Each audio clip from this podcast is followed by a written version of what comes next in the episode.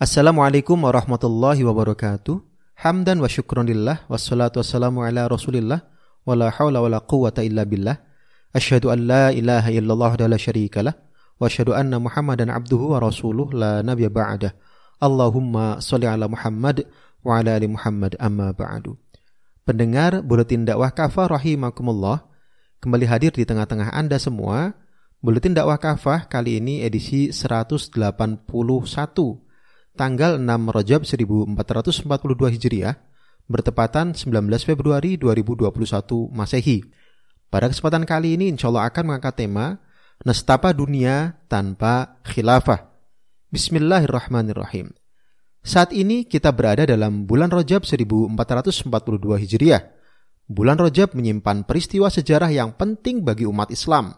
Salah satunya adalah tragedi penghapusan Khilafah Utsmaniyah pada tanggal dua puluh delapan Rajab seribu tiga ratus empat puluh dua Hijriah, bertepatan tiga Maret seribu sembilan ratus dua puluh empat Masehi, oleh Mustafa Kemal Ataturk, seorang dari etnis Yahudi Dunama yang merupakan antek Inggris. Khilafah Utsmaniyah merupakan khilafah terakhir umat Islam. Penghapusan Khilafah Utsmaniyah menandai sekularisasi di dunia Islam. Penghapusan khilafah juga menandai dimulainya penderitaan kaum muslim di seluruh dunia hingga hari ini, tepat satu abad atau seratus tahun. Pendengar rahimakumullah, dunia tanpa khilafah. Khilafah adalah satu-satunya sistem pemerintahan di dalam Islam. Istilah khilafah dan khalifah, jamaknya khulafa, bukanlah istilah yang asing di kalangan kaum muslim sepanjang zaman, kecuali orang yang jahil tentang Islam. Menurut Profesor Doktor Wahbah Az-Zuhaili, khilafah, imamah kubra, dan imarah al-mu'minin merupakan istilah-istilah yang sinonim dengan makna yang sama. Az-Zuhaili dalam kitab Al-Fiqh Al Islami wa Adillatuh, jilid sembilan halaman delapan ratus delapan puluh satu. Imam Al-Mawardi menyatakan imamah atau khilafah dibuat untuk menggantikan kenabian dalam menjaga agama dan mengurus dunia. Al-Mawardi dalam kitab Al-Ahkam As-Sultaniyah halaman tiga. Dalam sejarah Islam, era khilafah dimulai sebagai kelanjutan dari Daulah Islamiyah yang didirikan oleh Rasulullah Sallallahu Alaihi Wasallam di Madinah. Pasca beliau wafat, para sahabat kemudian mengangkat khalifah dan menegakkan khilafah. Dimulailah era Khulafaur Rasyidin.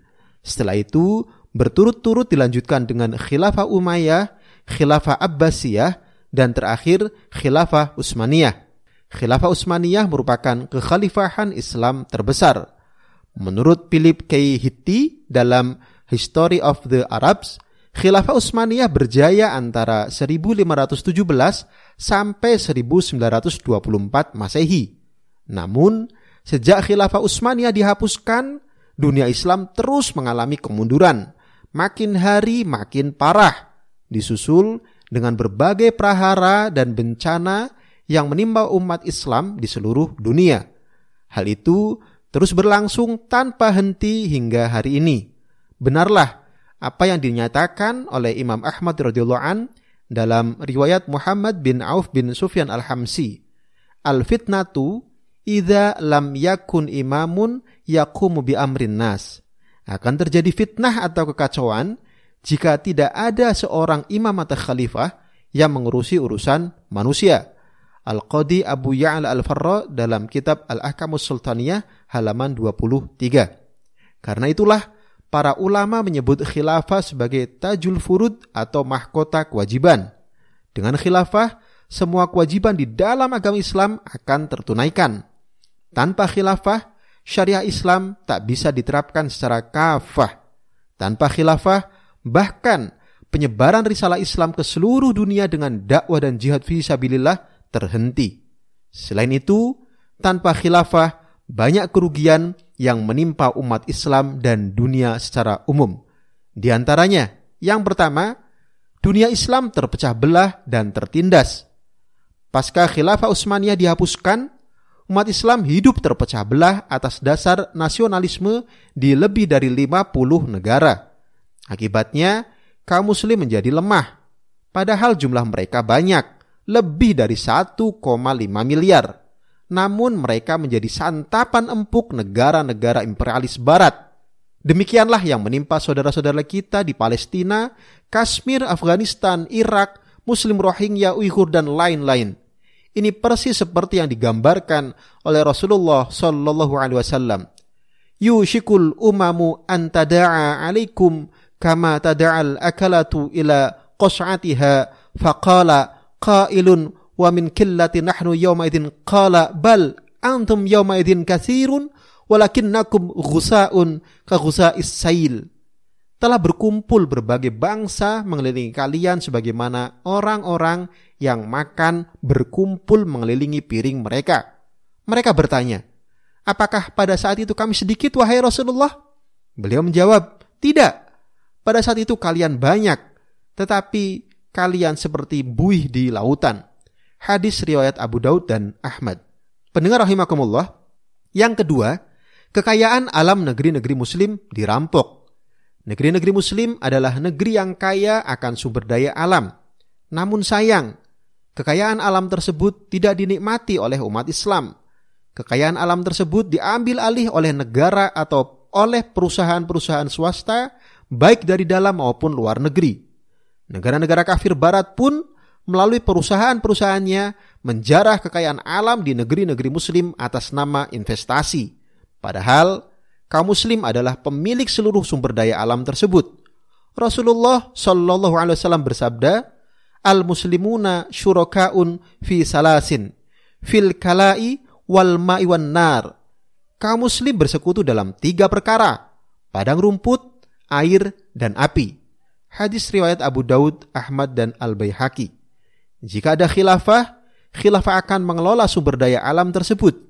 Kemudian, hasilnya akan dikembalikan kepada rakyat, baik dalam bentuk fasilitas ataupun pelayanan berupa pendidikan dan kesehatan gratis, serta hal lainnya yang menjadi kebutuhan pokok rakyat. Yang ketiga, muncul penguasa Ruwaibidah dan Sufaha atau Dungu. Saat ini, kita juga menyaksikan para pemimpin dengan karakter Ruwaibidah. Siapa Ruwaibidah? Sabda Rasulullah Sallallahu Alaihi Wasallam. Ruwaibidah adalah ar-rajulut tafihu fi amril ammah. Orang bodoh yang mengurusi urusan orang banyak. Hadis riwayat Al-Hakim. Muncul juga para pemimpin Sufaha atau bodoh atau dungu. Siapa mereka? Sabda Rasulullah Sallallahu Alaihi Wasallam.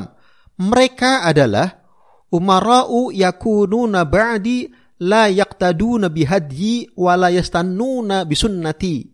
Para pemimpin sesudahku yang tidak mengikuti petunjukku dan tidak pula berjalan dengan sunahku. Hadis riwayat Ahmad.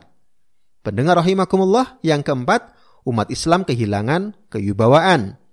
Allah Subhanahu wa taala menyebut umat Islam dengan sebutan khairu ummah, umat terbaik. Bisa Anda lihat di Quran Surat Ali Imran ayat seratus sepuluh. Namun faktanya, tanpa khilafah, saat ini umat Islam bukanlah terbaik, bahkan menjadi umat yang terbelakang. Tanpa khilafah, umat Islam pun kehilangan wibawa, dihinakan oleh kafir barat. Yang kelima, tempat suci umat Islam ternoda. Tanpa khilafah, banyak tempat-tempat suci kaum muslim ternoda, salah satunya Al-Quds, kiblat pertama umat Islam. Al-Quds telah lama dinodai oleh Zionis Israel hingga hari ini. Yang keenam, umat Islam terasing dari Islam, bahkan memusuhi Islam. Tanpa khilafah yang menerapkan syariah Islam secara kafah, yang kemudian digantikan dengan kehidupan yang diatur dengan nilai-nilai barat sekuler, umat Islam semakin terasing dengan ajaran agamanya sendiri. Mereka menganggap syariah Islam sudah tidak sesuai dengan kondisi dan tuntunan zaman. Mereka sampai pada tahap memusuhi ajaran agamanya sendiri, seperti khilafah. Inilah akibat dari proses sekularisasi yang telah sekian lama merasuki pikiran umat Islam. Dan yang ketujuh, Al-Quran dan Rasulullah Sallallahu Alaihi Wasallam dihinakan.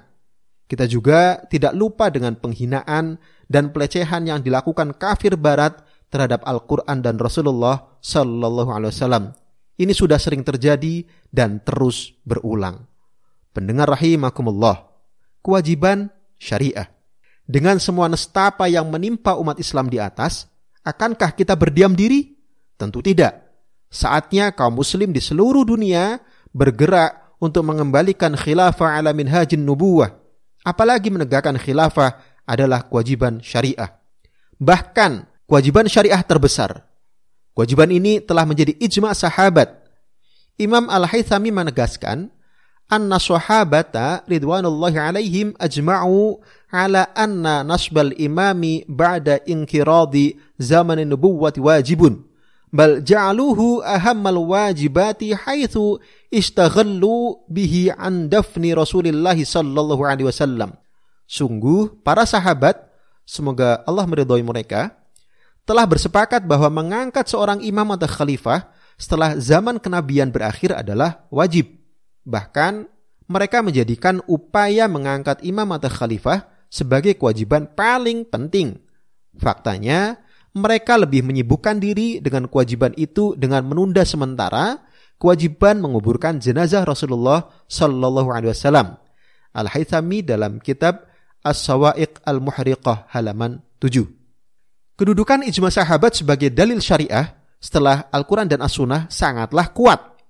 Imam As-Sarakhsi menegaskan, waman ankara kaunal ijma'u hujjatan mujibatan lil ilmi faqad abtala asluddin fal munkiru lidzalika yas'a fi hadmi asluddin. Siapa saja yang mengingkari kedudukan ijma' sebagai hujjah yang secara pasti menghasilkan ilmu, berarti benar-benar telah membatalkan fondasi agama ini. Karena itu, orang yang mengingkari ijma' sama saja dengan berupaya menghancurkan fondasi agama ini. As-Sarakhsi dalam kitab Usul As-Sarakhsi jilid satu halaman dua ratus sembilan puluh enam. Bahkan, khilafah telah menjadi ijma' ulama ahlus sunnah wal jamaah, khususnya empat mazhab, Hanafi, Maliki, Syafi'i, dan Hambali. Sheikh Abdurrahman Al-Jaziri menuturkan, ittafaqal a'immatu rahimahumullahu ta'ala ala annal imamata fardun. Para imam mazhab yang empat telah bersepakat bahwa imamah atau khilafah adalah wajib. Al-Jaziri dalam kitab Al-Fiqh ala Al-Mazahib Al-Arba'ah jilid lima halaman empat ratus enam belas. Hal senada ditegaskan oleh Ibn Hajar al Asqalani. Para ulama telah sepakat bahwa wajib mengangkat seorang khalifah dan bahwa kewajiban itu adalah berdasarkan syariah, bukan berdasarkan akal. Ibnu Hajar dalam kitab Fathul Bari, jilid dua belas halaman dua ratus lima.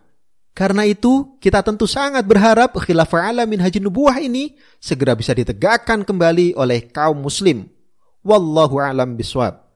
Demikian materi buletin dakwah Kafah edisi seratus delapan puluh satu dengan tema Nestapa Dunia Tanpa Khilafah. Demikian, terima kasih. Assalamualaikum warahmatullahi wabarakatuh.